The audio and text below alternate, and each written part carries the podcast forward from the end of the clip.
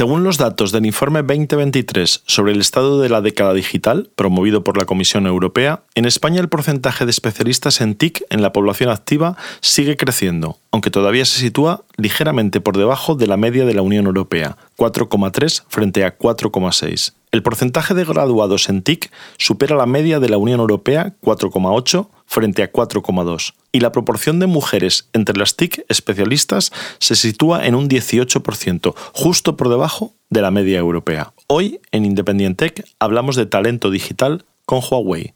Comenzamos. El Independiente presenta Independent Tech con José Antonio Gelado.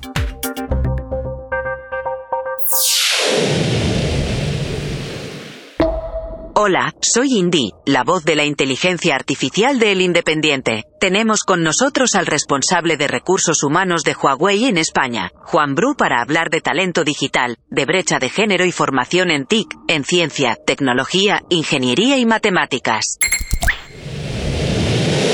Y la primera pregunta obligada es qué perfiles son los más demandados por las empresas de, tecnología, por las empresas tecnológicas. En la actualidad, los perfiles más demandados son los que están ligados a las tecnologías emergentes, fundamentalmente. ¿no? Por un lado, todo el ecosistema de cloud, bien sea de datos o más técnicos formalmente, es uno de los más demandados. También empiezan a ser muy demandados candidatos con algo de experiencia en Big Data, también en inteligencia artificial y en Internet of Things. Luego hay un nicho específico donde nosotros pues, somos líderes y para nosotros es fundamental tener el, talento más, más avanzado de la, de la industria, que es en, en todo el entorno 5G. Entonces, dentro de estas tecnologías, digamos que son, se pueden tratar como campos de conocimiento, luego ya entraríamos en las diferentes funciones, bien sean funciones de ventas, es decir, gente con experiencia en comercializar soluciones de estas características, o técnicos tanto para la preventa o para la postventa y el delivery. Y dentro de, todas las acciones que, habéis hecho y un poco ya con, los puestos y con los perfiles que, has comentado ya nos hacemos una idea,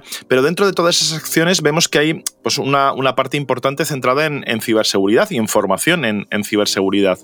¿Crees que el sector seguirá creciendo y seguirá demandando más profesionales o con la llegada y, la, y el desarrollo de la inteligencia artificial serán menos necesarios este perfil porque podremos confiarle, digamos, esa parte a, bueno, pues de una forma más automatizada? Yo creo que este sector o esta especialidad va a seguir teniendo una demanda de profesionales brutal. Primero hay que tener en cuenta que no es un sector en sí mismo, quiero decir, que cualquier empresa de cualquier sector va a necesitar y necesita ya profesionales para sus departamentos de, ciberseguridad. Entonces, digamos que no hay generación suficiente de profesionales para tantas compañías, aparte de todas las empresas tecnológicas, bien sea que fabrican y y comercializan soluciones de ciberseguridad o bien para otras compañías que comercialicen otro estilo de, soluciones tecnológicas, pero que también obviamente estas soluciones tecnológicas tienen que ser totalmente seguras. Por tanto, en mi opinión, no va a parar de, no va a parar de crecer. ¿no? Por ejemplo, nosotros hemos llegado a un acuerdo con la Universidad de León para desarrollar un,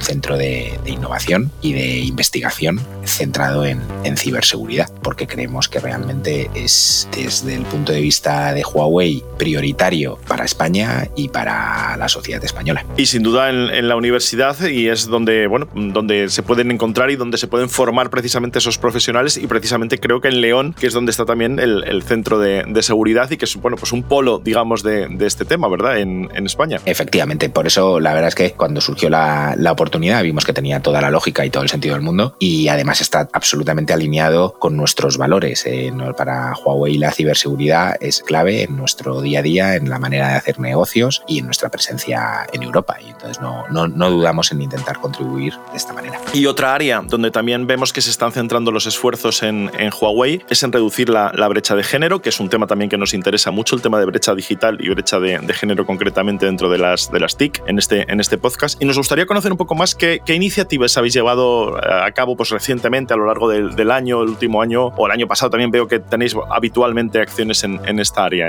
temas de mujer y, tecnología. A ver, para nosotros es, como bien dices, es, clave. Em, realmente hay una, hay una falta de profesionales en el sector tecnológico muy fuerte y, en concreto de mujeres, ¿no? Y entonces queremos poner nuestro granito de arena precisamente en el fomento y en el desarrollo de, vocaciones femeninas. Hemos desarrollado diferentes acciones a lo largo del último año. Una, por ejemplo, que siempre nos gusta mencionar. En verano desarrollamos en Valencia a nivel europeo una escuela de liderazgo donde vinieron 30 eh, eh, o 30 chicas para formarse en liderazgo de todos los países de la, de la Unión Europea, eh, profesionales ya que iban a ser profesionales del sector tecnológico y, también las queríamos dotar de competencias más de soft skills para que pudieran luego tener un desarrollo profesional muy marcado. Otra segunda, otro segundo programa, no quiero decir de mayor calado, pero sí de, con un impacto muy importante en la sociedad española, es lo que nosotros denominamos las becas El, futuro de las TIC, que son una, una ayuda al estudio, en concreto de 5.000 euros para cada una de ellas. Y el año pasado becamos a 50 chicas de diferentes ámbitos, desde colegio, institutos, universitarias, de máster y de doctorados. Hicimos un concurso y bueno, y la verdad es que fue todo un éxito y, nos sentimos especialmente orgullosos porque creemos que con esta ayuda, pues todas estas chicas bien van a poder elegir carreras STEM o las que están ya en carreras STEM van a poder seguir con foco en ellas. Buenos días, soy Berta Herrero, soy Head of Equality, Diversity and Inclusion de Huawei Europa y también directora de esta maravillosa escuela para el liderazgo femenino en la era digital.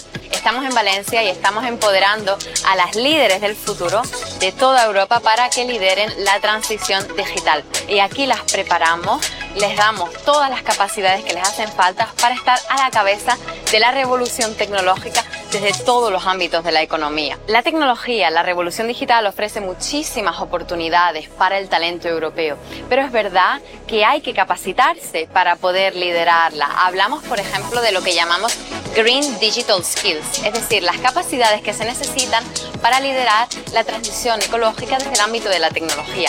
Hablamos, por ejemplo, de cómo convertirte en experta en inteligencia artificial o en seguridad. Aquí a esta escuela se acude con una beca completa que proporcionamos en línea con nuestra igualdad de oportunidades, nuestra política de igualdad de oportunidades y nos gustaría poder llegar a muchas más mujeres. Por eso, por ejemplo, también tenemos una edición especialmente dedicada a mujeres del ámbito rural y desde luego vamos a seguir creciendo y vamos a seguir apoyando a las líderes del futuro de Europa. Si me permitís, voy a dar una definición del término.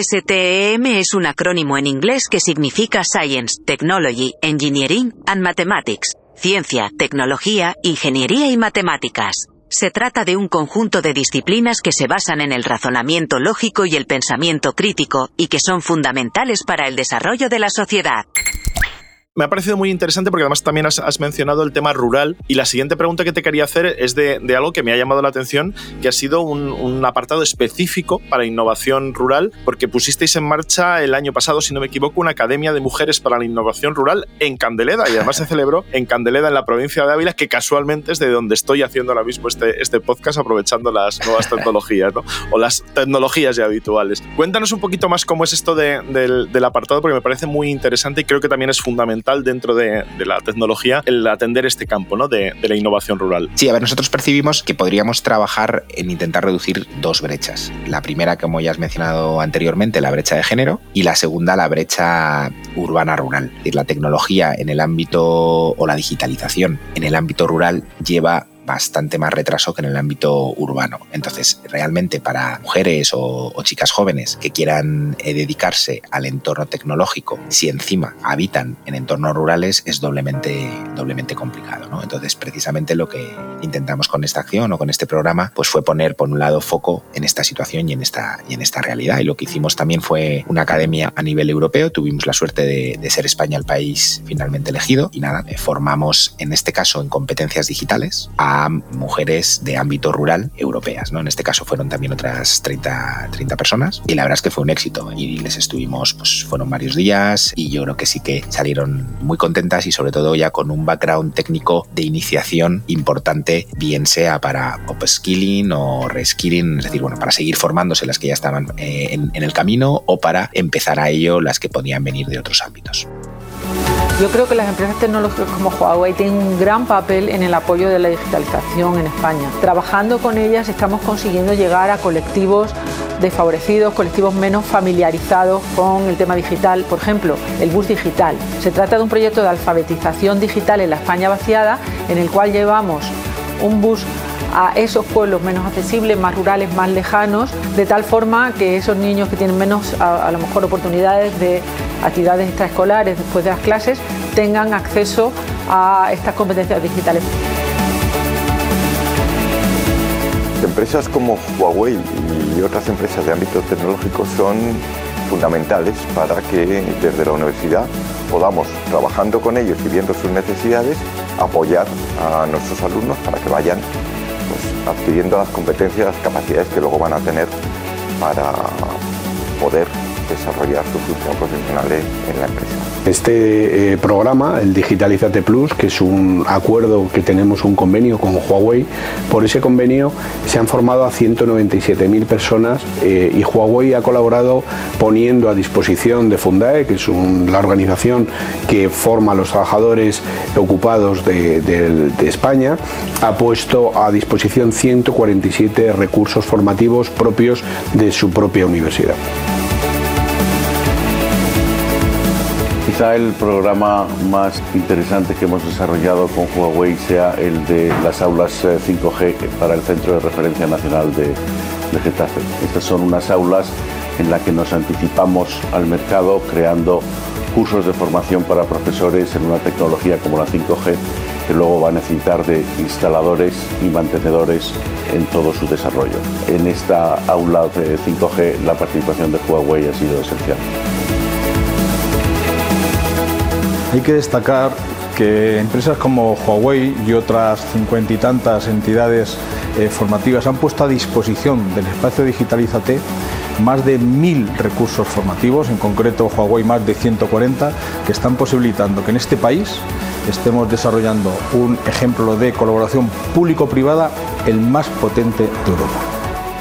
Y que además yo creo que es fundamental el, uso y que es una de las bazas que tenemos a nuestro favor la tecnología precisamente para ayudar a arraigar población e incluso atraer población a zonas, a zonas rurales y además también ayudar a, reducir esa, esa, brecha digital. ¿no? Creo que es, es fundamental el, uso de esa tecnología y que muchas veces en estos eventos no es tanto además la formación y el, impulso que reciben, sino también el por poder compartir experiencias con otras personas que están en situaciones similares en distintos puntos de, en este caso decías, de España, pero también de, de otros países ¿no? de, la, de la Unión Europea. Totalmente. O sea, al final nosotros la visión y la, misión de la compañía de Huawei es traer la digitalización a cualquier empresa, cualquier, nosotros decimos hogar o cualquier persona de la, sociedad española. Toda esta transformación digital, que, que yo sí que creo que es algo realmente positivo para la sociedad, tiene el riesgo de poder dejar atrás a personas, bien sea porque no estén formadas, porque no tengan acceso. Entonces es importante pues no perder el, precisamente esa visión global y ver en qué ámbitos de actuación eh, debemos poner foco para que nadie se quede atrás.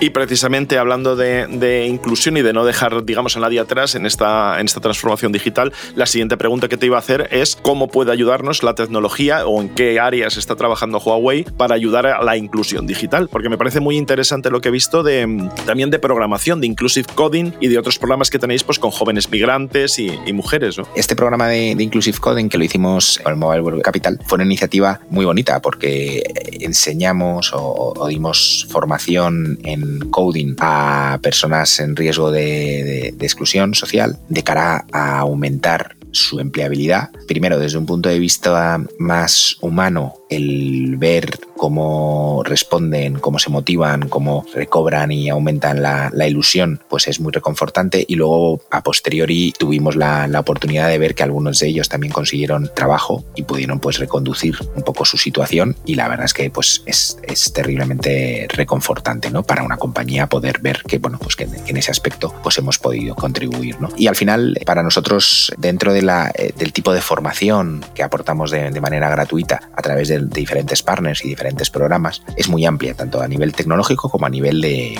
expertise. Quiero decir que tenemos desde, desde niveles iniciales a niveles súper expertos. Y esto es importante porque lo que queremos hacer es poder contribuir desde a una persona que venga de otro sector, que haya perdido el empleo y que su sector esté muy tocado y que vea que no va a poder volver a, a seguir trabajando en ese ámbito, pues que pueda hacer un giro profesional y a través de estas formaciones que pueda tener un, itinerario formativo que, empiece desde algo básico hasta un nivel intermedio o incluso alto, para que luego, aunque sea de una tecnología muy de nicho, para que luego a través de nuestras certificaciones pudiera ser empleable en todo nuestro ecosistema de partners. Eso es un ejemplo. Otro ejemplo es, oye, pues desde un chico ingeniero de telecomunicaciones que él también se quiera formar en concreto en 5G, donde nosotros somos pues el, número uno y, la universidad todavía a de hoy pues en esas tecnologías tan tan nuevas no llegan a formarles, pues que complemente su educación o para incluso para profesionales, bien sean de nuestros partners o incluso nuestros clientes que quieran seguir aumentando su conocimiento. Entonces al final hay diferentes approaches y la idea es, como te decía, pues tener un,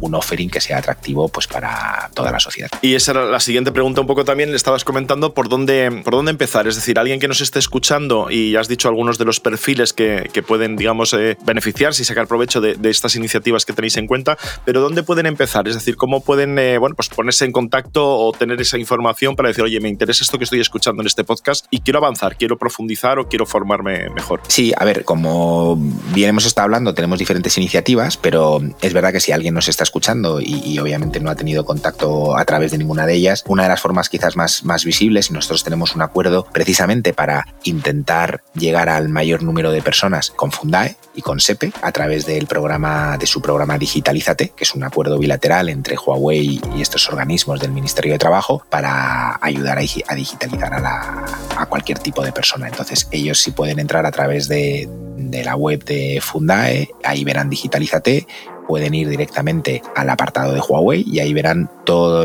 eh, todos las, diferentes niveles de, formación en las distintas tecnologías que, aportamos de, manera gratuita. Pues ahí pondremos también, por supuesto, en la descripción del episodio, pondremos los enlaces para que cuando lo estén escuchando y luego ya tengan un ratito, pues puedan eh, profundizar y puedan acceder de forma fácil a esos enlaces. sepe es sepe.es, ese, ese, es fácil, pero los vamos a poner todos, no se preocupe. Quien vaya conduciendo, vaya en otro, en un medio de transporte que no pueda tomar nota, luego lo ponemos todo en la descripción del, del episodio. Y para un poco ir terminando, ir eh, dando conclusión, quería preguntarte un poco cómo veis el futuro, es decir, cómo veis, eh, porque te preguntaba al principio cuáles son los perfiles más, más demandados, pero también en área de formación y desde tu área, desde el, desde el área de gestión de, recursos humanos y de, y de, personal, pues cuáles son un poco las tendencias que estáis viendo que, bueno, pues que se irán a lo mejor eh, más adelante concretando y dando lugar pues a nuevas, no sé, nuevas áreas, nuevas carreras, nuevas, bueno, nuevas demandas del, del sector, ¿no? Sí, a ver, desde un punto de vista, yo aquí lo dividiría la respuesta en, dos puntos. Uno son aquellas competencias transversales que independientemente de en qué profesión te encuentres van a ser necesarias por cómo está evolucionando el, el ámbito profesional y luego una segunda parte sobre nuevas tecnologías que pueden generar, no, no quiero decir nuevas profesiones, pero sí nuevos ámbitos de conocimientos. ¿no? Entonces, respecto al primer punto, pues la realidad es que la sociedad está evolucionando muy rápido y las empresas de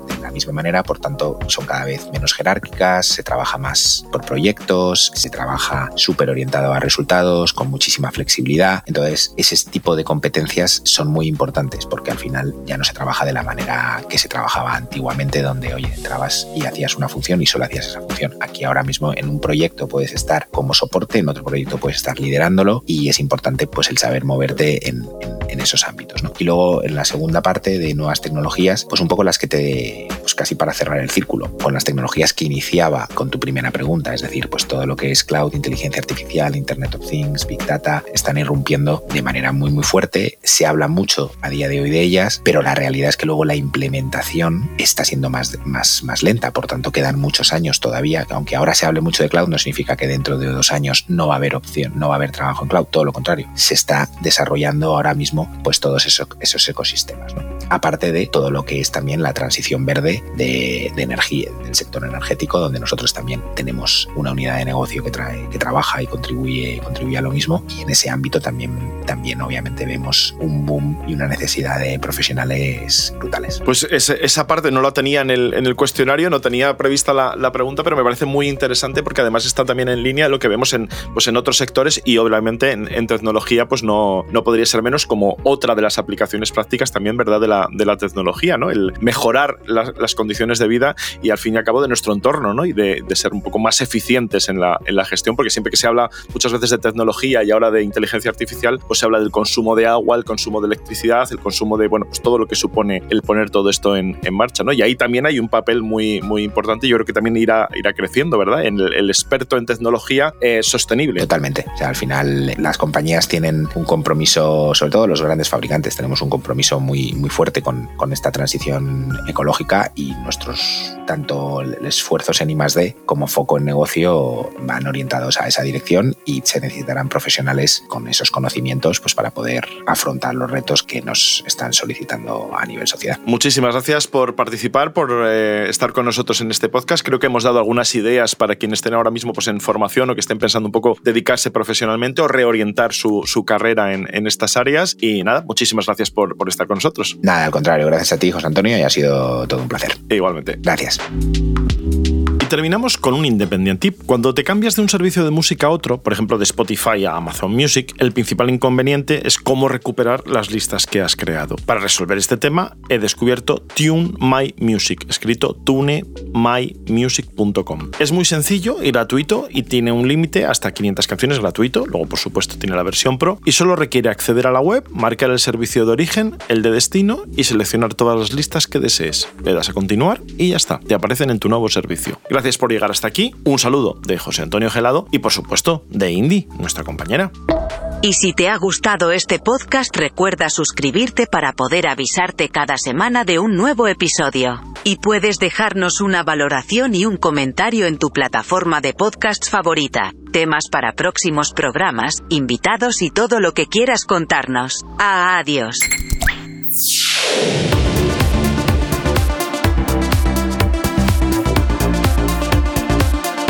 Hasta aquí, Independiente, con José Antonio Gelado. Programa producido por adio.fm.